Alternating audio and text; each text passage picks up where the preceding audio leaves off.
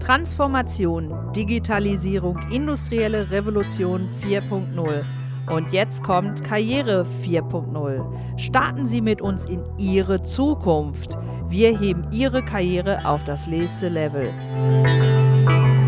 Folgen Sie uns und unserem Business Podcast und seien Sie immer an der Spitze mit dabei.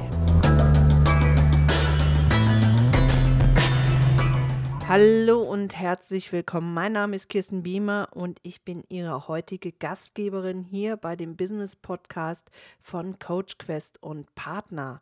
In unserem Podcast bearbeiten wir regelmäßig Themen rund um Arbeiten 4.0, Big Data oder wie wir es auch immer nennen möchten. Denn wir alle können uns vor dem nicht mehr wirklich, ähm, ja, dem entziehen, was da jetzt zukünftig uns begegnen wird, aber jetzt auch schon in vielen Unternehmen einfach ja zum täglichen Brot ist. Ich bin oft in Unternehmen und erlebe es, dass auf der einen Seite unglaublich viel Geld in IT-Lösungen gesetzt werden, dass der Workflow immer mehr optimiert wird, der technische Workflow, was aber leider Gottes immer wieder vergessen wird, sind die Menschen, die dahinter stecken. Denn, und das möchte ich mal als ein persönliches Statement gleich hier zu Beginn unserer Podcast-Reihe äh, geben. Für mich heißt es nicht irgendwann entweder oder, sondern es geht um eine Synergie zwischen Mensch und Maschine, zwischen humaner Intelligenz und künstliche Intelligenz. Wir können voneinander lernen und uns ideal ergänzen. Ich denke mal, die Arbeitswelt, wie wir sie heute kennen, wird es in einigen Jahren in der Form nicht mehr geben. Wir werden uns irgendwann nicht mehr darüber aufregen, ob der Kollege am Nachbartisch die Pflanze richtig gestellt hat oder ob mein Stuhl bequem ist oder nicht, weil wir werden in immer mehr Firmen dazu übergehen, ja, zu Vertrauensarbeitsplätzen. Microsoft und SAP haben es ja bereits vorgemacht. Dort spricht man nicht mehr nur von Vertrauensarbeitszeit, sondern auch von Vertrauensarbeitsplatz. Ja, ich äh, weiß, dass das sehr kontrovers gerade von Arbeitnehmern und auch von Betriebsräten diskutiert wird, zum Teil auch äh, zu Recht, muss ich ganz ehrlich sagen, weil es gibt immer noch Unternehmen oder gerade heute gibt es viele Unternehmen, die das gnadenlos ausnutzen. Aber es hat auch was mit ja, der persönlichen Entwicklung im Unternehmen zu tun und es hat auch was damit zu tun, die Mitarbeiter zu befähigen, damit umzugehen. Dann sind wir mal ganz ehrlich. Ich bin Jahrgang 72. Das Verständnis von Arbeit, ganz klar. Du gehst arbeiten, um dein Leben zu finanzieren. Du gehst arbeiten nach Vorschriften, die dir von oben gegeben werden. Wer in dem Jahrgang auch vielleicht etwas älter oder auch noch ein bisschen jünger, ja, in die Arbeitswelt eingetaucht ist, da ist kreatives Denken, selbstständiges Denken ja noch nicht wirklich so stark verbreitet. Das heißt, es wird auf der einen Seite zwar erwartet, aber den Mitarbeitern wird nicht das nötige Handwerkszeug in die Hand gegeben. Ich kann mich daran erinnern, dass ich vor einigen Jahren, ja, das ist so, ja gut, das sind jetzt schon gut zehn Jahre her, zu einem großen deutschen Buchverlag gerufen wurde. Und da hat man gesagt, Frau Biemer, können Sie unseren Führungskräften beibringen, ihren Mitarbeitern die Fähigkeit anzutrainieren oder das Feld dafür zu öffnen, dass der einfache, dass der reguläre Mitarbeiter zum Unternehmer im Unternehmen wird. Was soll ich sagen? Vor zehn Jahren ging das ganze Ding so richtig in die Hose. Ich habe Beispiele gebracht, wir haben Modelle erarbeitet, noch und nöcher. Ich habe Beispiele aus den USA herangezogen, weil auch selbst wenn wir in vielen Bereichen auf die USA schimpfen, aber was die Wirtschaft angeht, die haben viele gute Managementmodelle drüben und von denen kann man wirklich lernen. Und äh, ja, also die Führungskräfte, mit denen ich gearbeitet habe, die hatten gar kein Interesse daran zu lernen. Die wollten, dass alles schön so weitergeht wie bisher. Zum Teil war das Ganze mit Angst behaftet, nach dem Motto, wenn ich meine Mitarbeiter zu mehr Verantwortung befähige und auch ermutige, was ist denn dann noch heute meine Aufgabe? Und das ist so ein typisches Thema, in dem Moment, wo wir als Führungskraft, wo wir als Mitarbeiter in eine Veränderung gestoßen werden, dann ist es oberflächlich gesehen, dass wir uns darüber aufregen, dass es so ist. Aber unter der Oberfläche kriegt man relativ schnell mit, dass es einfach die Angst vor dem Unbekannten ist. Und so war es damals auch. Man hat ähm, viel diskutiert. Ähm, der Workshop, der war, glaube ich, mit einer der anstrengendsten, die ich in meinem ganzen Leben bisher gehalten habe. Und ich habe schon viele Workshops, auch sehr kontroverse Workshops gehabt. Aber damals war das einfach noch viel, viel zu schnell. Dazu muss ich auch sagen, äh, dass in dem Buchverlag viele Lehrer heute als Führungskräfte tätig sind oder damals als Führungskräfte tätig waren, eine sehr hohe Seniorität im Unternehmen war. Das heißt, es gab keine große Fluktuation und das ist so wie in einigen Schulen es heute noch gelebt wird. Man kommt rein, man passt sich an und dann bleibt man dort bis zur Rente. Und so wurden einige Firmen oder viele Firmen geführt und auch heute werden noch einige Firmen geführt. Und dennoch fordert die Wirtschaft und dennoch fordert der Fortschritt oder ja die Entwicklung in der Arbeitswelt, dass wir als Arbeitnehmer, dass wir als Führungskräfte uns immer neuen Bedingungen unterwerfen müssen, sollen, können. Große Fragezeichen. Also ich finde das Thema unglaublich spannend, weil die ganz viel drin enthalten ist, denn das sind neue Anforderungen, die für uns als Führungskräfte zukünftig unser tägliches Doing bestimmen. Ich möchte ein anderes Beispiel bringen. Ich habe oder ich hatte im letzten Jahr mehrere Klienten, die als Führungskräfte in ihrem Unternehmen tätig waren und plötzlich hat man neue Geschäftsführungen eingekauft und die sagten dann, hey, wir strukturieren das Ganze um und es bedeutet, dass die Aufgabe der Führungskraft ganz klar nach dem Pareto-System bei 80 Prozent Führung und nur 20 Prozent operative Arbeit liegt. Das haben viele Führungskräfte schon oft gehört, in irgendwelchen Weiterbildungen, in irgendwelchen Schulungen, aber jetzt wird es wirklich gefordert, dass sie damit ihren Arbeitsalltag gestalten. Doch die wenigsten können es. Weil eigentlich, Hand aufs Herz, gehen wir in die Firmen, erleben wir genau das Umgekehrte. 20% Führung, 80% operative Arbeit. Was daran liegt, dass der Mitarbeiter an sich nicht befähigt ist oder befähigt wurde oder die Befähigung vom Unternehmen bekommen hat, wirklich aktiv seinen Arbeitsplatz zu gestalten. Anstatt einer Vertrauenskultur finde ich heute in ganz vielen Firmen eher eine Misstrauenskultur vor.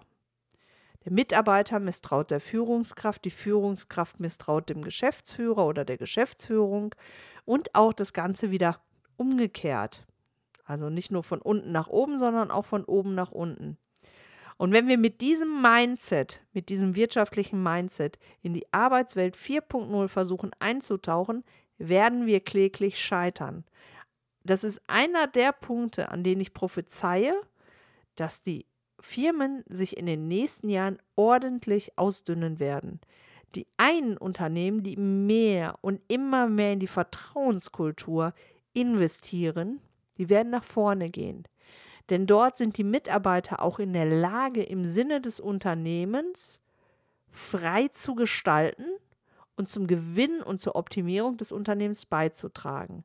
Dort, wo weiterhin mit Misstrauen gearbeitet wird, egal in welchem Bereich, ja, die Unternehmen wird es kurz oder lang am deutschen Arbeitsmarkt nach meiner Einschätzung nicht mehr geben, beziehungsweise sie werden es unglaublich schwer haben. Denn dann kommen wir zum nächsten Thema. Ist das Unternehmen nicht mehr gut positioniert am Markt, kann sich die Personalabteilung noch so abrackern im Sinne des Personal Branding, im Sinne des äh, Unternehmensbrandings oder des Employer Brandings, also Marketing, den Mitarbeiter als Marke zu sehen, als Influencer, als Stakeholder. Da können die tun und machen, was sie wollen, aber der neue Mitarbeiter wird sich nicht fürs Unternehmen entscheiden. Ich hatte gerade heute noch eine Anfrage von einer ehemaligen Klientin, ähm, die ich mal vor Jahren in eine neue Führungsposition mit begleitet habe äh, im Rahmen eines Führungskräfteentwicklungsprogramms.